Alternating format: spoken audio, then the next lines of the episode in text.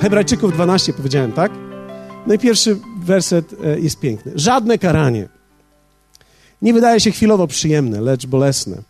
Później jednak wydaje błogi owoc sprawiedliwości tym, którzy przez nie zostali wyćwiczeni. Dlatego omdlałe ręce i omdlałe kolana znowu wyprostujcie. I prostujcie ścieżki dla nóg swoich, aby to, co chrome, nie zboczyło, ale raczej uzdrowione zostało. Dążcie do pokoju ze wszystkimi i do uświęcenia, bez którego nikt nie ujrzy Pana, bacząc, żeby nikt nie pozostał z dala od łaski Bożej, żeby jakiś gorzki korzeń rosnący w górę nie wyrządził szkody i żeby przezeń nie pokalało się wielu.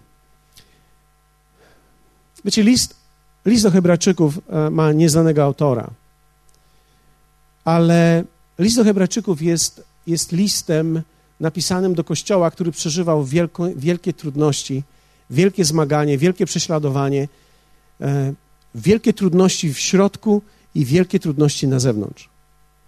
Dlatego też list do Hebrajczyków, jeśli mielibyśmy podsumować i powiedzieć, że jedno z najważniejszych słów listu do Hebrajczyków to jest słowo lepsze. Wszystko przed nami, to co jest, jest lepsze niż to, co jest teraz. Lepsze. Lepsze przymierze, lepsze miejsce w Bogu, lepsze, lepsze, lepsze. I kiedy patrzymy na teksty listu do Hebrajczyków, możemy czasami zastanawiać się, jak ciężko musiało być tym ludziom, którzy tak naprawdę byli prześladowani z zewnątrz, ale również przeżywali wewnętrzne rozterki, wynikające z tego, że nie wszyscy, którzy byli uczniami, naprawdę byli uczniami.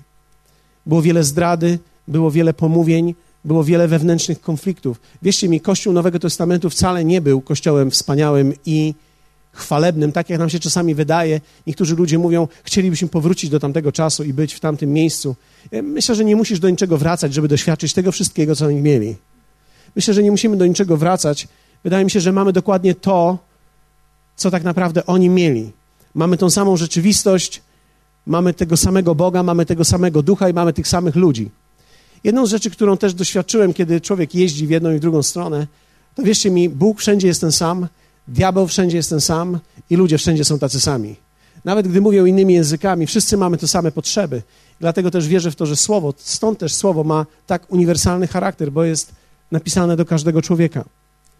Wiecie, ludzie, którzy podróżują, i ja dzisiaj już wiem o tym, że ludzie, którzy podróżują, są narażeni na zatrzymanie się w tej drodze. Kiedyś, kiedy słyszałem o tym, nie wierzyłem. Wydawało mi się, że ludzie, którzy ze mną zaczęli, ludzie, którzy mieli pasję dla Jezusa, ludzie, którzy flagą e, szczycili się, że Jezus jest Panem, myślałem, że nigdy się nie zatrzymają w drodze, że nigdy nie odejdą, że nigdy nie odsuną się, że nigdy nie upadną, że nigdy nie zatrzymają się w tej podróży. Jakże bardzo naiwne było moje myślenie. Co wcale nie oznacza, że byliśmy jakimś złym kościołem, ze złym nauczaniem, czy z czymś tam jeszcze innym, jak niektórzy może czasami myślą albo wnioskują. Nie. Żyjemy. I to nie jest wada, to jest zaleta. My żyjemy i kiedy człowiek żyje, rzeczy się dzieją. I rzeczy się dzieją nie tylko poza Kościołem, ale również wewnątrz Kościoła. Dlatego też między innymi list do Hebrajczyków jest listem do Kościoła, jest listem dla ludzi, którzy żyją tym rzeczywistym, prawdziwym życiem, które wcale nie jest ani trudne, ani nie jest łatwe, jest po prostu życie. Masz momenty, kiedy jest łatwiej, masz momenty, kiedy jest trudniej, masz momenty, kiedy jest lżej, masz momenty, kiedy jest ciężej. Masz momenty, kiedy łatwiej jest się radować i masz momenty, kiedy radość przychodzi nam z trudnością, kiedy jakby, jakby próbujemy ją przebić się do niej. Więc wiecie, powiedzmy sobie tak, życie wszędzie jest takie samo, ono zaskakuje nas. Ale autor listu do Hebrajczyków objawia nam, że istnieje rodzaj życia, w który możemy wejść. Jest mnóstwo różnych ostrzegawczych rzeczy w liście do Hebrajczyków, które mogą spowodować, że ludzie się zatrzymają. Ci ludzie byli zniechęceni, ci ludzie by, przeżywali różne rzeczy i ten list mówi o kilku aspektach związanych z tym, że człowiek może się zatrzymać na drodze Bożej. Ja mam nadzieję, że to nie będziesz ty, ale gwarancji nie mam. Dzisiaj nie mam gwarancji, że ktokolwiek z Was pójdzie dalej. Dlatego, że człowiek sam nie wie, w którym miejscu jest. Czasami sami nie wiemy, co w nas jest. Dlatego też chciałbym Was zachęcić przez pewną realność. Nigdy się nie dziwcie, że ludzie, którzy są długo, padają. Bo to wcale nie oznacza, że teraz ty, który jesteś krócej, masz małe szanse. Masz takie same szanse, żeby zwyciężyć i masz takie same szanse, żeby upaść. Człowiek, który upada, upada z pewnych przyczyn i zatrzymuje się z pewnych przyczyn. I kiedy mówię upadek, nie mam na myśli wyrzekam się Chrystusa. Większość ludzi tego nie robi. Kiedy mówię upadek, mam na myśli odejście od pasji Bożej i od drogi Bożej. I wejście w życie religijne, wejście w życie wygodne, wejście w życie, gdzie zajmuje się już rzeczami, a nie zajmuje się nim. Wejście w rzeczywistość, gdzie teraz rzeczy i mój stan jest o wiele ważniejszy niż Jego królestwo. A to jest możliwe na przestrzeni czasu. Dlatego, że kiedy człowiek robi rzeczy dłużej, może doświadczyć różnych rzeczy. Jakie to są rzeczy? Z jakich powodów ludzie upadają? Pierwsze, zniechęcenie.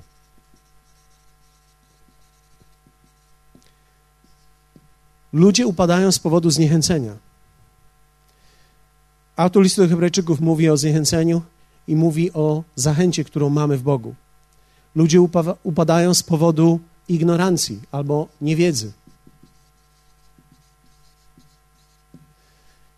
Czasami, kiedy rozmawiam z wierzącymi i kiedy ktoś ma 10-20 lat w Bogu, zastanawiam się, gdzie był przez te wszystkie lata. Dlatego, że w środku, wewnątrz niego nie widać w ogóle narzędzi do pokonania najprostszych problemów. Tak jakby niewiedza była częścią jego życia. Wiecie, czasami można przychodzić do kościoła i to wcale nie obecność w kościele, ale świadomość buduje. I wiecie, to się składa bardzo dobrze, bo ksiądz Jan e, mówił często, ksiądz Janusz często mówił, że człowiek nie przez obecność się staje, przez świadomość i uczestnictwo się staje. Dlatego też chodzenie nie pomoże, jeśli nie ma świadomego bycia i świadomego słuchania. Dlatego Jezus mówił często: uważajcie, jak słuchacie. Umiejętność słuchania to jest umiejętność kształtowania swojego wnętrza na podstawie tego, co słyszę. I to jest sztuka. Jak ja bym chciał zajrzeć do wnętrza każdego z Was teraz, rzeczywiście nie mogę i, i może nie do końca bym chciał, ale chciałbym, mam na myśli, chciałbym pomóc, że kiedy słyszysz, wiesz teraz, do czego to, co słyszysz, przyłożyć w swoim życiu. Bo tak naprawdę umiejętność przyłożenia prawdy, którą słyszę, do rzeczywistości, w której się znajduję, jest tak naprawdę przyłożeniem siły do prawdziwego skutku. Dopiero wtedy, gdy to, co słyszysz, jesteś w stanie przyłożyć do swojego życia i zastosować, i zadziałasz na, te, na podstawie tego, jesteś w stanie pójść dalej. Więc niewiedza. Huh. Trzecie. uraza. I czwarte, kompromis. To są cztery główne przyczyny z listu do Hebrajczyków, na podstawie których, można powiedzieć, ludzie upadają i zatrzymują się. Zniechęcenie, ignorancja, uraza i kompromis. Kompromis jest bardzo ciekawy. To jest rodzaj zwiedzenia to jest przekonanie, że mogę połączyć ciemność ze światłością. W konsekwencji jest to życie w grzechu. Czyli to jest gdzieś wewnętrzne przekonanie, że jednak uda się te dwie rzeczy zrobić razem. I to może być zarówno małe, jak i duże.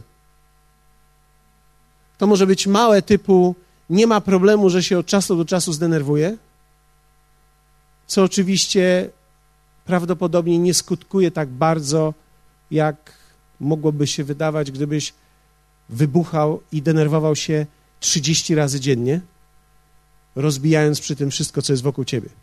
Prawdopodobnie to jest zupełnie inny rodzaj. Ale również to jest pozwolenie sobie na coś małego, to jest pozwolenie na to, aby to rosło. Wszystko, cokolwiek będziesz w życiu tolerował, będzie rosło. To samo dotyczy dzieci i wychowania. Każde zachowanie, które będziesz tolerował, będzie rosło. Jestem dzisiaj pod nieprawdopodobnym wrażeniem, jak tolerujemy zachowania i postawy dzieci. I jestem pod nieprawdopodobnym wrażeniem, i rozmawiamy o tym często, jak nadopiekuńczość w konsekwencji uderzy nas i dzieci, które wychowujemy. Nadopiekuńczość dzisiaj jest nieprawdopodobna wśród rodziców, szczególnie wierzących, których widzę. Dlatego, że my boimy się wystawić dziecko na negatywne emocje, powiedzieć mu nie, a to jest zdrowe dla niego. Bardzo zdrowe. Nie chcę powiedzieć, że nie to jest jedna rzecz, którą musi słyszeć, ale we wszystkim, tak jak w życiu, rozumiecie mnie, potrzebny jest balans. Ludzie, którzy się boją, że powiedzą zbyt dużo nie, prawdopodobnie mówią zbyt mało. I to powoduje zniszczenie. Najgorsze jest to, że tego nie widać od razu. Jednym z sygnałów, to jest taki bonus, nadopiekuńczości są bu butne oczy Twojego dziecka. Dziecko, które jest naburmuszone, to jest dziecko, które ma pretensje do całego świata za to, co się dzieje i za miejsce, w którym jest. I to jest wyraźny znak, że jesteś nadopiekuńczy i tolerujesz zbyt wiele. Ale to był bonus. Wiecie, dlaczego wam to mówię? Bo chciałbym uratować was i dzieci. Chciałbym. Niestety problem jest taki, że w momencie, kiedy dochodzimy już do konkretnych rzeczy, czyli wiecie, kiedy ja teraz mówię, niewielu ludzi mnie posłucha. Ale znowu, gdybym podszedł i powiedział, Oliwia, uważam, że jesteś nadopiekuńcza w stosunku do swojej córki. Oczywiście nie ma córki, ale w tym momencie wystawiam się na bardzo duże ryzyko i najczęściej Oliwia nie chce już ze mną rozmawiać, ponieważ uważa, że nie mam racji. Więc dzisiaj zajmiemy się tym, o czym, o czym czytaliśmy w głównej mierze. Więc zajmiemy się urazą. Najwięcej ludzi upada w Królestwie Bożym przez urazę. Ja jestem pod wrażeniem tego tematu w ogóle, ponieważ piszę książkę i jestem zafascynowany tym. Myślę, że będzie to wspaniała książka. Wierzę w to, że to będzie najlepsza książka, jaką kiedykolwiek napisałem. Nie jakakolwiek się pojawiła, ale jaką kiedykolwiek napisałem. Nie wiem, dlatego być może jestem już w takim wieku, że może cieszę się już z małych rzeczy. Wiecie, kiedy człowiek jest młodszy, to chce się cieszyć z wielkich, ale kiedy, kiedy dojrzewa człowiek, to zaczyna cieszyć się z małych. Więc ja zaczynam się cieszyć. Wierzę w to, że to będzie wspaniała rzecz. Wspaniałe narzędzie. To jest uraza. Nasza reakcja na wychowanie jest najważniejszą rzeczą w życiu. Spójrzcie, pierwszy werset e, to jest nasz dzisiejszy, to jest jedenasty. Żadne karanie, powiedzmy razem żadne karanie. W greckim to słowo to jest paideia, karanie. Dokładnie nie ma tutaj mowy o karze. Tu nie ma mowy o karze. Paideia dokładnie oznacza wychowywać, poddawać dyscyplinie i poddawać konsekwencji. Korygować jak wychowawca lub trener. Dawać zadania do wykonania jak trener, które są niemożliwe dla tego, który ma to wykonać w jego oczach, ale możliwe w oczach trenera i on wie, że on to może zrobić. Czyli trener wie, jakie są Twoje możliwości, więc kiedy mówi, że możesz szybciej, to możesz. Gdy Ty mówisz, że nie możesz, on mówi, że możesz. I zwycięstwo jest wtedy, kiedy posłuchasz trenera. Więc to słowo karanie dokładnie nie pojawia się w tym miejscu, ale żadne wychowanie, poddanie dyscyplinie i poddanie konsekwencji nie wydaje się chwilowo przyjemne. Kto z Was był kiedyś na jakimkolwiek treningu? Żaden trening, gdy jesteś z trenerem, nie wygląda i nie brzmi przyjemnie. Pamiętam kiedyś, gdy byłem młodszy, trenowałem różne rzeczy e, i prawie nigdy nie byłem zadowolony z tego, co miałem zrobić. Dlatego, że kiedy powiedziano mi, że możesz zrobić 100 pompek, ja nie wierzyłem, że można zrobić 100 pompek. Wierzyłem w to, że można zrobić 15. I może jak się postaram, to jest 20, ale 100 to już jest przesada. Tymczasem można. Ale gdy ktoś ci mówi, to nie brzmi przyjemnie. Więc żadne wychowywanie, poddanie dyscyplinie i poddanie konsekwencji nie wydaje się chwilowo przyjemne, lecz bolesne. Później jednak wydaje błogi owoc sprawiedliwości tym, którzy przez nie zostali wyćwiczeni. To mówi mi jedno, że Twoja reakcja na wychowanie jest najważniejszą rzeczą w życiu. Teraz Słowo Boże wychowuje nas. Słowo, Kościół, przywództwo to jest jedna z części zadań zachęcenia, ale również wychowania. Tak jak ty jako rodzic nie jesteś tylko po to, żeby kupić dziecku lody i powiedzieć mu, jaki wspaniały jest rano, gdy się obudzi, ale jesteś również po to, żeby powiedzieć, gdy ma cztery latka, zobacz, jak wygląda twoje łóżeczko. Teraz pościelimy razem. I zaczyna się proces wychowania. Nie wiem, czy strzeliłem dobrze cztery, ale to mniej więcej tak. Wiecie, niektórzy zaczynają jak ma 18. Czy pościeliłeś już łóżeczko?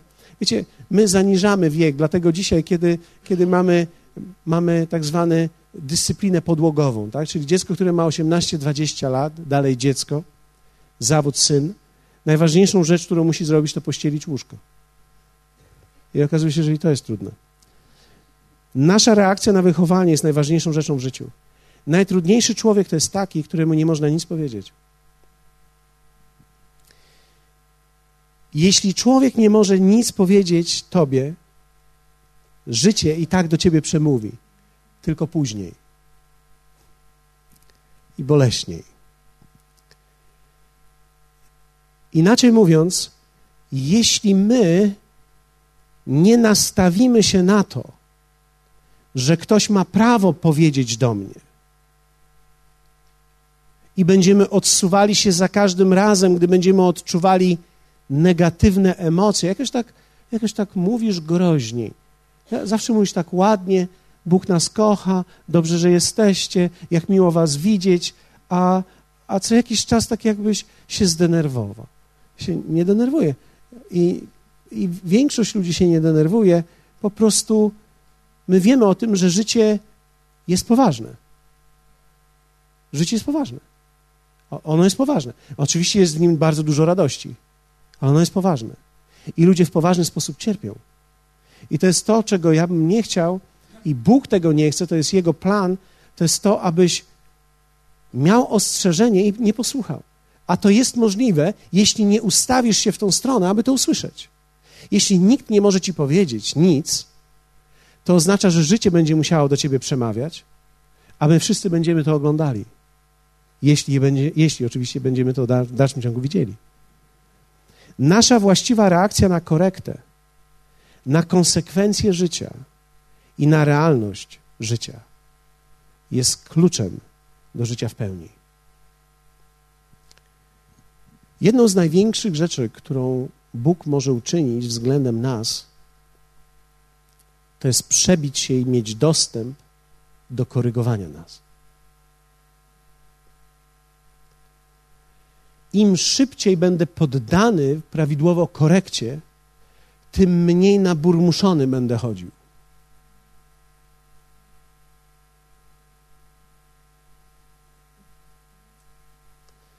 Dlaczego? Ponieważ dziecko, które nie jest poddawane korekcie, tylko cały czas zachęceniu i jest w centrum uwagi zawsze,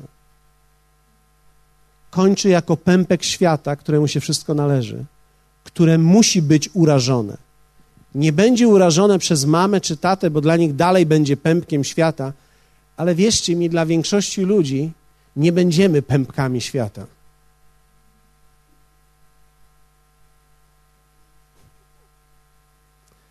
Takie dziecko, młodzieniec pójdzie do pracy i tam już nie ma mamusi, tam już nie ma tatusia, tam już nie jesteś pępkiem świata, już nie jesteś ich gwiazdeczką. Już nie jesteś ich ślicznotką, już nie jesteś jej, jej przystojniaczkiem. Jesteś po prostu człowiekiem. Jesteś konkurentem i zaczynasz brać udział w wyścigu i w walce. I ku wielkiemu zdziwieniu wielu zastanawiamy się, czemu życie nas tak ciężko traktuje. To jest tak jak dziecko, Pamiętam te czasy jeszcze, kiedy uczyłem podstawówka, pierwsza klasa, same piątki, szóstki. Później same piątki, szóstki. Później opinia i do ósmej klasy gwiazda. Świadectwo z paskiem, z wyróżnieniem, z kwiatami. Rodzice wychwaleni. I później idzie do szkoły średniej. I łups. Dlaczego? Ponieważ nagle tutaj nikt cię nie zna. Nikt nie wie, kim ty jesteś. Nikt nie wiedział, że jesteś gwiazdą. Potraktowali cię normalnie. Nie spodziewali się, że ty jesteś tą gwiazdą, na którą trzeba czekać i rozłożyć dywany. Jesteś zwykły człowiek. I nagle się okazuje, że truja. Co dostałeś? Truje. Czwórę. I teraz taki młodzieniec, taka dziewczyna myślą, co to takiego jest? Jak to, się, jak to jest możliwe? Zawsze miałem same piątki. Tymczasem musisz się nauczyć nowych rzeczy. To jest dobrze. To trzy to nie jest źle. To nie jest jeszcze źle. To znaczy, że masz szansę. I, ale wiecie, to jest taka uraza życia później. Idziemy na studia i i mamy to samo. I później zaczynamy pracę i, i myślimy, czemu życie nas tak traktuje? Ja jak to za 1500 będę pracował teraz? Za 1200? Dlaczego to za 1200 mam teraz pracować? Przecież jak można żyć za 1200? Ja potrzebuję 7. Idź, ukradnij w banku. No nie, no zrób coś, no. Wszyscy gdzieś zaczynają, to jest dobry start. Chciałoby się powiedzieć, to jest dobry początek. To jest dobry początek. My wszyscy zaczynamy od dołu, nie od góry. O, ja tam bym potrzebował 12. 12, dwunastka by mi starczyła. Jest bardzo dobrze, tylko, tylko co ty wiesz na 12? Co ty zrobiłeś na 12? Co takiego na 12 zrobiłeś? Bo tu za wygląd nie dają. A a jeśli dają, to idź tam, gdzie dają za wygląd. Wiecie, i, i dlaczego o tym mówię? Dlatego, że my mamy zdziwienie za zdziwieniem w życiu, ponieważ nie jesteśmy nastawieni na korektę życia i ci, którzy nie są nastawieni na korektę życia, mają problem z życiem i są urażeni i obrażeni i uraza zatrzymuje wielu ludzi. Możemy być w urazie z powodu wielu rzeczy. Pozwólcie, że spojrzymy na to tak, oczywiście patrzymy na to szeroko, ale, ale też spojrzymy na Kościół i na te relacje, które mamy, i na to, co Bóg chce zrobić w naszym życiu, na to, co Jego Słowo mówi do nas. Dlatego, że ja spotkałem wielu wierzących ludzi, którzy tak długo, jak się do nich mówi, umiłowany jest dobrze. Ale jak się zaczyna mówić, e, jesteście źli i jak ostatnio powiedziałem, naród zły i knombrny. O, to jest bardzo dobre słowo naród zły i krnąbrny. To podoba mi się to słowo. Jezus tak mówił do ludzi, bo tak jest. Wiecie, to słowo zły do, do końca nie mówi, że jesteś zły, tylko to słowo w greckim dokładnie oznacza zraniony. Ludzie zranieni reagują źle, dlatego są źli. Tak? Więc człowiek jest zraniony, zraniony grzechem i zraniony innymi rzeczywistościami sytuacjami życia, dlatego źle reaguje. I takim ludziom służymy. I kiedy słyszymy umiłowany, to jest, wszystko jest dobrze, ale kiedy słyszymy poraniony, nie jest dobrze. Więc człowiek może być w urazie z powodu, pierwsze, tego, co ktoś powiedział lub zrobił. Uraza względem ludzi rośnie wtedy. Czasami względem siebie samych lub Boga. Jak Boże, On mógł mi tak powiedzieć? Albo, wiecie, ludzie czasami, jak powiesz im, jak jest, to się zachłysną własnym powietrzem. I, I, czujesz, że emocje w, w nich, trzeba powiedzieć spokojnie, spokojnie. Nikt nie chce cię zabić, chcemy cię uratować. To było rzucona, rzucona, rzucone koło ratunkowe. Ja przepraszam, że dostałeś nim w głowę, ale generalnie ono było rzucone, żeby ci pomóc. Ale nie, nie, nie. Ktoś mnie chciał zranić. Rzucił takie coś pomarańczowego w czasie burzy na mnie. Na pewno, nie dość, że ja tu tonę, to oni jeszcze we mnie czymś rzucają. Jak oni mogą rzucać we mnie czymś, a ja tutaj tonę. No tak to, co ktoś powiedział lub zrobił, to, czego ktoś nie powiedział lub nie zrobił. Więc, wiecie, od drobnych rzeczy takich, on nie powiedział mi dzień dobry, jak ja powiedziałem dzień dobry. Okej. Okay. Może cię nie widział. Widział mnie.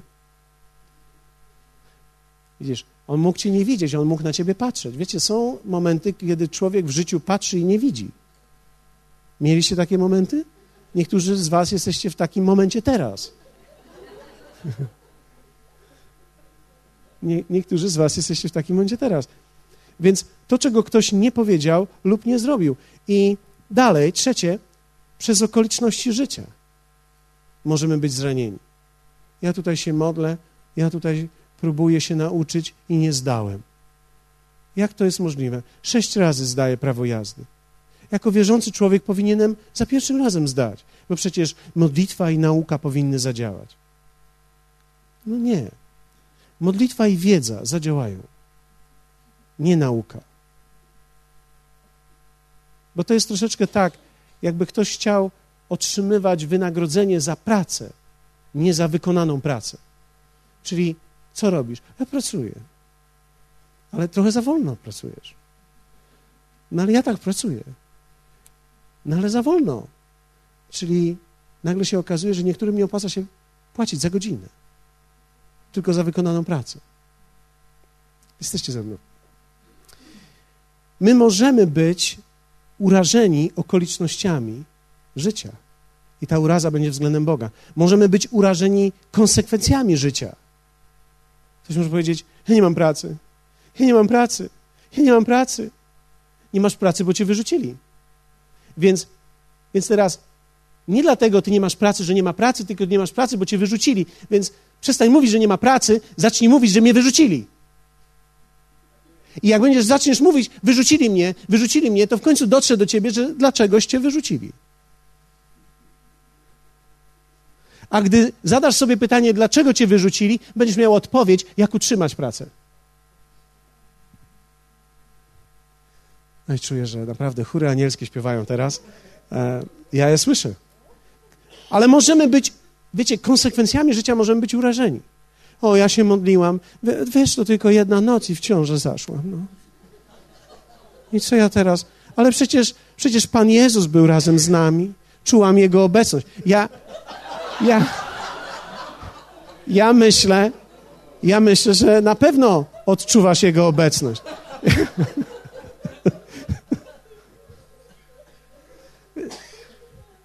Wiecie, ja, ja, wiem, że to brzmi, ale takie jest życie. Ludzie przychodzą do mnie z takimi problemami. Ludzie przychodzą i mówią do mnie takie rzeczy. Ja, to była tylko jedna noc. Ja mówię, a ile nocy potrzebujesz, żeby zajść w ciążę?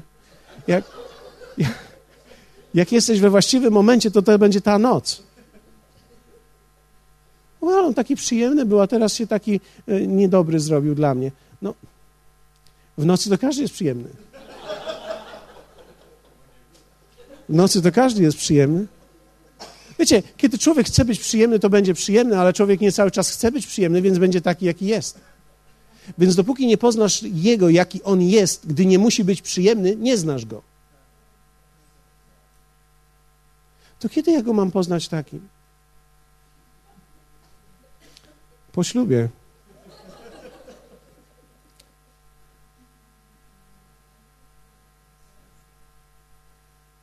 Okej, okay, nie idę w tą stronę, nie idę w tą stronę, bo poczułem, że mam otwartą ścieżkę i ten kanał jest otwarty, ale pomyślałem sobie, zostawię to na, śnia na śniadanie. A śniadanie mam w niedzielę. To dobre w niedzielę, naprawdę. Konsekwencje życia. O, ja mam taką depresję. No ale jak możesz nie mieć depresji? No przecież całe twoje życie jest pogmatwane. Dziwne, że masz depresję. Ja bym też miał depresję, jakbym był twoim, na twoim miejscu. Wiecie, czasami próbujemy leczyć coś, co nie jest w ogóle niczym, tylko konsekwencją stanu, w którym się znajdujemy. List do Hebrajczyków mówi, bacząc, żeby nikt nie pozostał z dala od łaski Bożej, żeby jakiś gorzki korzeń rosnący w górę nie wyrządził szkody i żeby przezeń nie pokalało się wielu. A macie jeszcze te 12 minut? 13? Słuchajcie, bo ja mam 13 minut. Nie wiem, czy wy macie. Problem z urazą jest taki, to posłuchajcie ten problem, bo to jest ważne. że ona jest niewidoczna i nieuświadomiona najczęściej. Uraza nie jest, nie jest strzałem w głowę. Koniec. Umarłem. Nie, uraza tak nie działa. Uraza działa troszkę inaczej. To jest tak, leci sobie ptak, ktoś do niego strzela ze śrutu, nie trafia, nie, nie trafia całym ładunkiem, tylko jednym śrucikiem i to gdzieś tak, skrzydło gdzieś tam lekko, tak, że go tak, o, co to było? I tak może lekko nawet zdryfuje na bok, ale dalej leci i jest w porządku. No i tak leci ten chrześcijanin, ma lekkiego dryfa i tak ma, lekko jest skażony, nie jest źle z nim. Przystaje, nic, nic nie czuje, jest dobrze, a to rośnie. Zarazki, to wszystko to jest nieopatrzone, to zaczyna rosnąć, to zaczyna działać. Gangrena zaczyna jeść w nim. I on tego nie widzi, on tego nie odczuwa. On tego nie odczuwa, on po prostu jest, on sobie dryfuje. On mówi, że wszystko jest w porządku. Co u ciebie słychać? A, jest w porządku. A co tu robisz? Przecież miałeś tam dolecieć. A nie wiem, jakoś tak. Jakoś tak. Coś ci jest? Nie, nic mi nie jest. Inni ludzie zaczynają widzieć, że coś jest nie tak, ale, ale ty jakby jesteś w takiej nieświadomości. Wiecie, można żyć w urazie bez świadomości, bo to jest korzeń. Biblia nazywa to korzeniem, tak? Korzeń. Korzeń to znaczy, że tego nie widać. Przeważnie korzeni nie widać. Ja pamiętam, jak kiedyś pojechałem do Budapesztu na, na, na pracę w, w czasie przed studiami. I no, to była piękna rzecz. Pojechaliśmy do Budapesztu i pojechałem na pole. Ja się wymigałem z tej roboty, ale pierwszego dnia nie udało mi się. I pierwszego dnia pojechałem na to pole i tam e, było pole winogron, które zostało ścięte i teraz myśmy tak stanęli, patrzymy puste pole i przychodzi do nas szef i mówi, tam jest nas 15 chłopaków, wszyscy mamy klaty i ten, ten facet do nas mówi, panowie, teraz trzeba obrobić to pole. My myślimy sobie, ale co tu trzeba obrobić na tym polu? Tu nic nie ma, tylko sam piasek. A on mówi, jest, jest. To wszystko są ścięte winogrona, a w środku w tych rządkach nie widać korzeni, ale one tam są. I wy je powyrywacie. Ja mówię, tam są korzenie? I wiecie, to był taki piasek, więc tylko wystarczyło sięgnąć głębiej trochę i zobaczyliśmy, że tam są korzenie. I zaczęliśmy ciągnąć te korzenie. Ciągnąć te korzenie. Korzenie winogron są genialne. Łączą się ze sobą. Po prostu targaliśmy całą siatkę. I wiecie, kiedy zrobiliśmy dwa metry kwadratowe i już nie żyliśmy, pomyśleliśmy sobie, spojrzeliśmy na to pole i pomyśleliśmy sobie, co nie robota jest dla ludzi. To znaczy, nie wszyscy tak pomyśleliśmy, ja tak pomyślałem. Więc wtedy poszedłem i handlowałem na markecie tam. I, no. I było w porządku. Ale, ale dokładnie tak jest z korzeniem. Po prostu korzenia nie widać. On jest wewnątrz ciebie. I teraz posłuchajcie mnie, to jest bardzo ważne. Niektórzy z was siedzicie tutaj i macie korzeń urazy zapuszczony już wewnątrz was. Uśmiechacie się, mówicie, amen, jest wszystko w porządku, ale korzeń jest. Ale nie przejmujcie się, bo oto nadchodzi ekipa z Polski.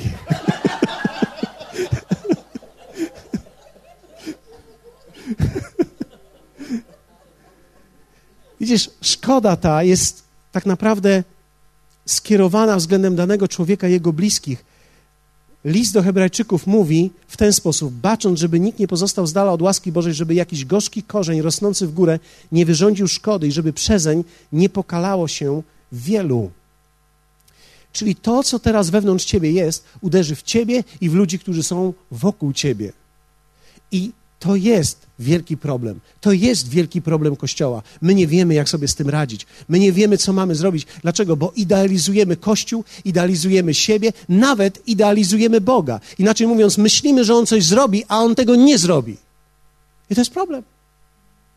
Widzisz, kiedy myślisz, że Bóg coś zrobi, a On nie zamierza tego zrobić, to to nie jest już Bóg, to jest Bożek.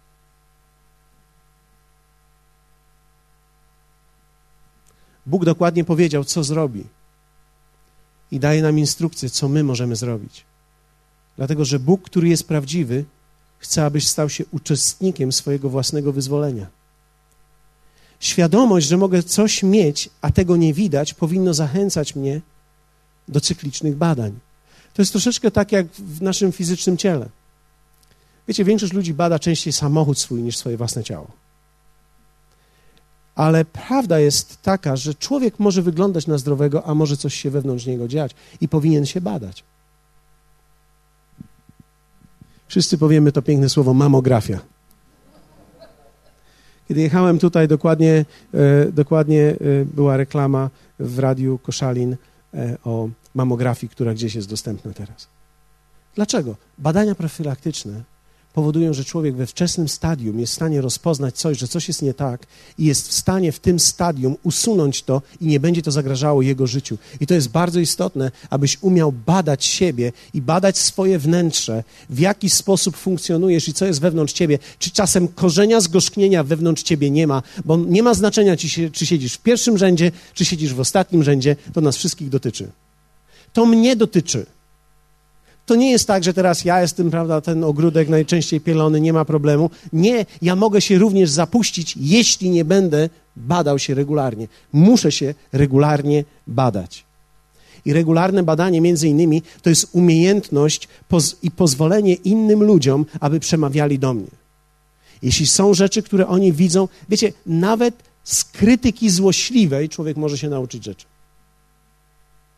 Błogosławiona krytyka złośliwa. Ona, e, wiecie, w każdej krytyce jest pewien element prawdy. Więc nawet kiedy ktoś mówi, o, jesteś taki, czy jesteś taki, ja nie mówię od razu, o, no, nie jestem taki. On jest złośliwy, dlatego tak mówi. Oczywiście, że jest złośliwy, to jest jego problem. Ale czy jest coś w tym, Panie? Czy jest coś w tym? Pokaż mi, jaki element jest we mnie, że on to dostrzegł. Akurat to. Akurat w to przyłożył. No. Czy jest coś w tym? Bo może coś w tym być. Badanie. Pozwólcie, że zadam parę pytań, które są takim badaniem. Ja wrzucam szpikulec teraz, niczego nie będę wyciągał. Ja w tej chwili tylko badam, czy to jest robota dla człowieka. Między innymi takie pytania. Czy są ludzie, których unikam i nie chcę z nimi szczerze rozmawiać? Czy są w moim gronie ludzie, których unikam i nie chcę z nimi rozmawiać? Czy są tematy, które celowo omijam jako drażliwe z ludźmi, z którymi jestem? Nie chcę z nimi o tym rozmawiać. Założyłem, że z nimi o tym nie będę rozmawiać, bo oni mnie nie zrozumieją. Ok. To w takim razie ten szpikulec dotknął i słychać puk, puk, puk, puk w tej ziemi. Nie wchodzi dalej. Puk, puk, puk, puk. Coś tam jest. Idziemy dalej z widłami. Czy boję się szczerej opinii na swój temat od danej osoby? Czy boję się? Czy mam problem z relacją z Bogiem? Stała się formalna i sucha. Czyli moja relacja z Bogiem, dzisiaj rano wstaje i tak, o, przecież Bóg istnieje, tak. Panie Jezu, nasze słonko, pobłogosław to jedzonko. Prawda? To jest mój rodzaj modlitwy, najgłębszy w Duchu Świętym, na jakie było mnie stać. Jezu, dziękuję Ci za ten dzień. Dziękuję Ci. Myślę, że kiedy tracimy wrażliwość na Jego obecność i kiedy nie mamy momentu, w którym jesteśmy wzruszeni Jego działaniem, wiecie, łzy w relacji z Bogiem powinny być częścią, częstą naszego życia. Inaczej mówiąc, relacja, w której nie dotyka mnie Jego obecność do głębi, w której się wzruszam i płaczę, prawdopodobnie nie sięga głębi. I są, ja nie chcę powiedzieć, że za każdym razem, jak, jak przychodzisz do Boga, masz ryczeć jak Mazepa, ale wiecie, o czym mówię. Wie, wiecie, o czym mówię. Jest to, że kiedy On przychodzi, jestem wrażliwy. Przychodzę do kościoła i jest uwielbienie i ja i, i pół roku mnie nic nie dotyka, to nie jest problem, że nie grają moich piosenek. Tylko dlatego, że coś we mnie nie gra. Czy czuję się potraktowany niesprawiedliwie lub niezrozumiany? I myślę o tym? Czy, czy czujesz się potraktowany gdzieś niesprawiedliwie, niezrozumiany? Albo czy lepiej mi bez ludzi i szukam samotności, albo wolę już być z innymi, ci mnie denerwują? Okay. Jak przebiega proces urazy? Najpierw jest uraza. Za każdym razem, kiedy dostajesz, rodzi się pewien rodzaj dystansu. To nie jest jeszcze duża odległość, rodzi się dystans. Kiedy rodzi się dystans w relacji, tworzy się gorycz. To jest proces gnilny. Myślę i gniję i męczy mnie. Czasami to może trwać lata. Człowiek może być 20 lat w kościele w urazie i ona któregoś dnia zakiełkuje. Ale to wcale nie oznacza, że to jest młoda uraza. To oznacza, że może mieć już dużo korzenia. Gorycz, potem izolacja. I ostatecznie śmierć relacji. Śmierć relacji to jest oddzielenie się od ciała. Wielu dzisiaj ludzi jest oddzielonych od ciała. Rzymian 8:28 jednak mówi tak: A wiemy, że Bóg współdziała we wszystkim ku dobremu z tymi, którzy Boga miłują, to jest z tymi, którzy według postanowienia Jego są powołani. Jeśli zadasz mi pytanie, czy ja kiedykolwiek byłem urażony, odpowiem ci tak. Tak. Byłem urażony jako wierzący, byłem urażony jako później pastor i przez wiele lat tak naprawdę uczyłem się, co mam zrobić, gdy jestem dotknięty. I jeśli zadasz mi pytanie, czy doszedłem, to mogę odpowiedzieć nie do końca, ale jestem w drodze, jestem dość dobrze zabezpieczony. To znaczy, mam ludzi, którzy mówią mi prawdę. Ktoś z Was może podnieść rękę i powiedzieć: A czy ja mógłbym też Ci powiedzieć prawdę?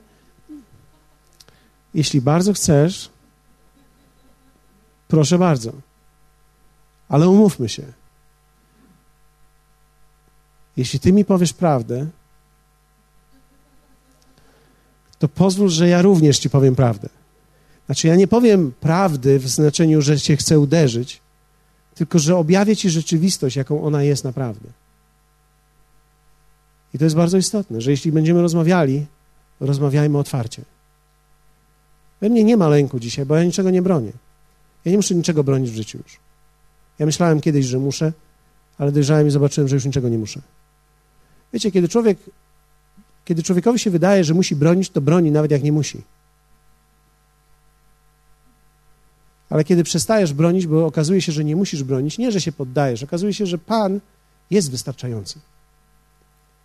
Wtedy On sprawi, że nawet ci, którzy wydawali się nie na ludzi do upamiętania, upamiętają się. I będziesz miał relacje z ludźmi, którzy byli wrogami. Albo przynajmniej tak myślałeś, że są. Bóg zawsze będzie działał, kiedy my będziemy podążali w dobrą stronę. Bóg nie będzie działał dlatego, że ty chcesz, żeby działał. Musisz zacząć podążać w dobrą stronę. I teraz mamy trzy aspekty związane, co mam teraz zrobić, kiedy znajduję w sobie urazę. Ja bym chciał powiedzieć za tydzień to, ale za tydzień nas nie ma, bo mamy małe grupy. Ale na temat urazy zrobimy sobie spotkanie w małych grupach w kolejnym czasie, gdzieś w maju. Bo wierzę w to, że to jest bardzo ważne dla nas, abyśmy to rozpoznali. Dlatego, że uraza dzieje się w domach, dzieje się między małżonkami. Wierzcie mi, małżeństwa nie rozpadają się jednego dnia. Rozwód to jest, to jest tylko owoc dojrzały. To znaczy, że coś długo wcześniej przestało działać. I niektórzy są zdziwieni, mówią, a oni tak wyglądali na super. Wiecie, no właśnie na tym to polega, bo to jest korzeń. Powiedzmy razem korzeń. Wszystko, co wygląda super, nie, nie musi być super. Wszyscy wyglądają super. Jak idziesz do forum, nie widzisz nikogo chorego tam. A wierz mi, mijasz wiele chorób. Wielu złamanych ludzi. Więc co mam zrobić, gdy czuję urazę? kiedy rozpoznaje, że te widły weszły i dotknęły korzonka. Pierwsze. List do Hebrajczyków mówi: prostujcie ręce i kolana.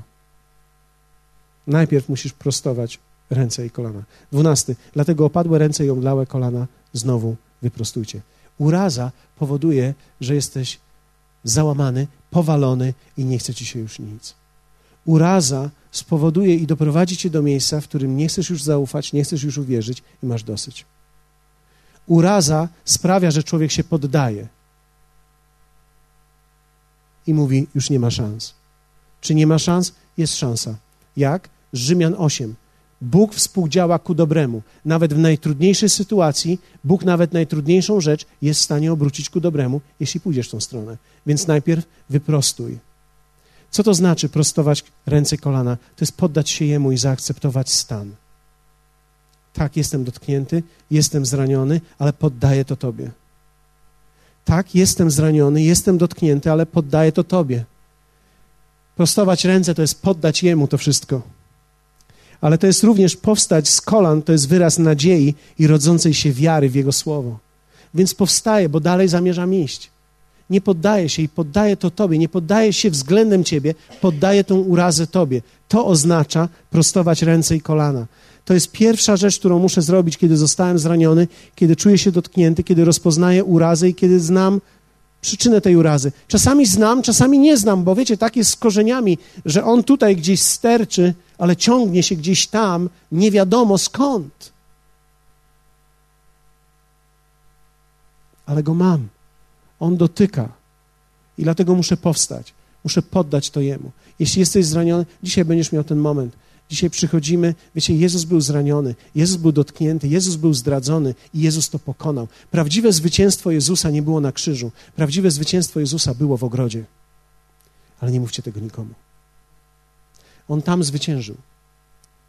I ponieważ tam zwyciężył nad urazą, nad zranieniem, powstał i oddał siebie. Drugie, prostujcie ścieżki. Werset trzynasty. Prostujcie ścieżki dla Niego. Prostujcie ścieżki. To jest upamiętanie i decyzje przemiany i przebaczenia. To jest samokorekta. To jest to, że ja tak zostałem zraniony, ale są rzeczy we mnie i ja tak naprawdę, wiecie, trwanie w zranieniu i trwanie w nieprzebaczeniu jest trwaniem poza Jego obecnością. Ja tego nie chcę. O wiele bardziej cenię sobie Jego obecność w moim życiu niż trwanie w zawziętości, że sprawiedliwości musi stać się zadość. Widzisz, to prawda, ale musisz pozostawić to Bogu bo Bóg jest sprawiedliwy, ale kiedy naprawdę będziesz wolny, nie będziesz chciał zemsty nad ludźmi, będziesz chciał im pomóc. Będziesz widział i będziesz im współczuł, bo zrozumiesz, że tak naprawdę zranienie, które oni spowodowali i dotknęli ciebie, jest, przy, jest tak naprawdę w nich. To są ludzie sami, którzy są zranieni, dotknięci i ich również boli. I będziesz im współczuł i zaczniesz robić wszystko, żeby im pomóc. Prostujcie ścieżki, to jest upamiętanie, to jest decyzja przemiany i przebaczenia. To jest coś, czego Bóg nie zrobi. Bóg nie wyprostuje Twojej drogi. Ty musisz ją wyprostować. I trzecie, werset czternasty. Dążcie do pokoju ze wszystkimi i do uświęcenia. Dążcie do pokoju. Dokładnie to słowo greckie oznacza naciśnij na to, żeby był pokój i uświęcenie.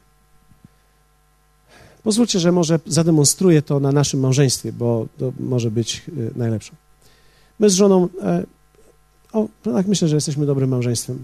Nie, nie wiem, bo nie miałem innego, ale i nie, nie, próbuję zmienić. Tak, wstań, kochanie, bo to, tak, wiem, wiem, to już są te lata, ja wiem, ale wstań, kochanie. Okej, okay. i teraz e, Wiecie, w każdej relacji mogą być słowa i najczęściej ranimy się słowami, czynami albo e, zaniechaniem. Nie zrobiła czegoś, albo zrobiła coś, albo nie powiedziała czegoś, albo powiedziała coś. I teraz ja się czuję dotknięty, czuję się zraniony. To może być bzdura. Ja napisałem do niej SMS-a, ona mi nie odpisała. Jestem w Stanach, napisałem do niej SMS-a, ona mi nie odpisała. No, oczywiście nie przeliczyłem godzin, jest pierwsza w nocy, ona już śpi, ale ja już jestem zdenerwowany, ja już jestem, wiecie, ja już jestem podirytowany, ja już jestem dotknięty, ja już jestem zraniony. I teraz dążcie do pokoju. To jest podejdźcie i pokój, eirene, oznacza wszystko jest w porządku. Więc dążcie do tego, żeby między wami było wszystko w porządku. Wszystko jest w porządku. Coś nie zrobiłem, ale ja to zrobię. Przepraszam cię. Wybacz mi. A nie jestem doskonały, wiedziałaś od samego początku, może nie wiedziałaś od samego początku, ale dowiedziałaś się po latach, że nie jestem doskonały, ale to jest w porządku, bo nie ma takiego drugiego też doskonałego, nie ma. Są lepsi, wyżsi wspanialsi i więcej mają włosów, ale, ale, ale wiesz, ja, ja, będę skarbem dla ciebie. Ja będę skarbem dla ciebie. Będziesz tak przy mnie szczęśliwa, jak przy nikim nie będziesz szczęśliwa. Ok? I teraz ja robię wszystko, żeby było dobrze, ale dokładnie jeszcze tam to słowo, dążcie do pokoju i uświęcenia. To słowo uświęcenie nie podoba mi się po polsku, bo to tak brzmi teraz. Dążcie do pokoju i do. No, akurat nie do tego, tak? Dążcie do pokoju uświęcenia. Dokładnie w greckim to jest oczyszczenia między wami wszystkiego, co was dzieli. Więc teraz ja, muszę to oczyścić. Jeśli jest jakieś zranienie, ja muszę to dotknąć, muszę to posmarować. Musi być, musi być dobrze. Musi być dobrze. Tak, jodyną, z czymkolwiek, czymkolwiek, o, wodą, cokolwiek, cokolwiek jest zabrudzone między nami, musimy to oczyścić. To oznacza, bardzo ważne między nami, rozmowa. To jest rozmowa szczera. Wiecie, więcej małżeństwa czasami potrafią spać ze sobą i nie rozmawiać ze sobą. fizyczne. zaraz do ciebie dotrę. Fizyczne, fizyczne zbliżenie jest łatwiejsze niż rozmowa na poziomie ducha. I ja nie mówię, że rozmawiają, bo mają tyle do omówienia.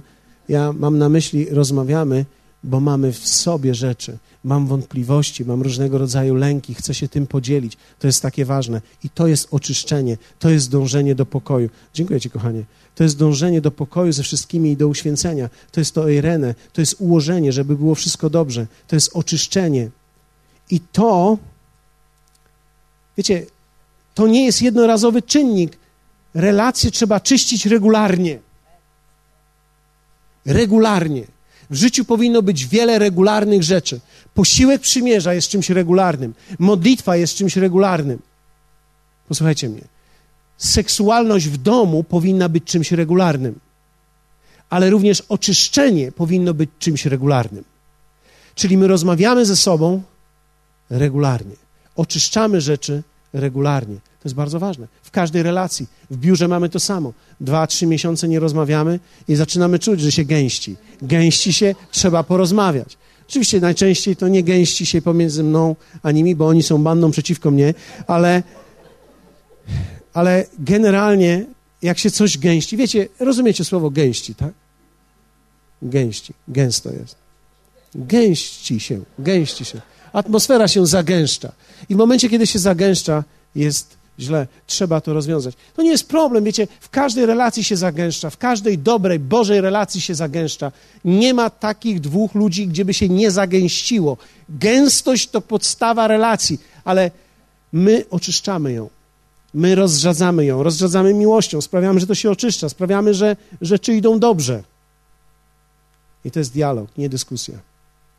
W ten sposób uzdrawiamy relacje. Będziecie pamiętali to, tak? Prostować ręce, kolana, prostować ścieżki i dążymy do pokoju. W ten sposób pokonuję urazę w moim życiu. Jeśli nie pokonasz urazy w swoim życiu, ona dotknie ciebie, dotknie twoich dzieci, ona wchodzi w dzieci, wchodzi w dzieci twoim językiem. I teraz ty sobie poradzisz, ale dzieci już nie.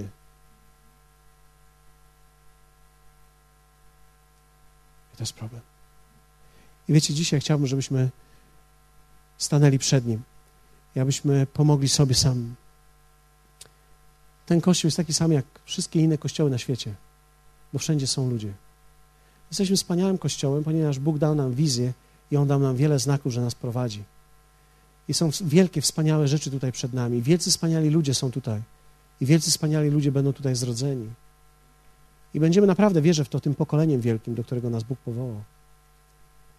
Ale myślę, że bez tego narzędzia nie jesteśmy w stanie sobie poradzić nie tylko w kościele, ale również w naszych domach. niezależnie od tego, gdzie nas życie dalej poniesie. Powstańmy.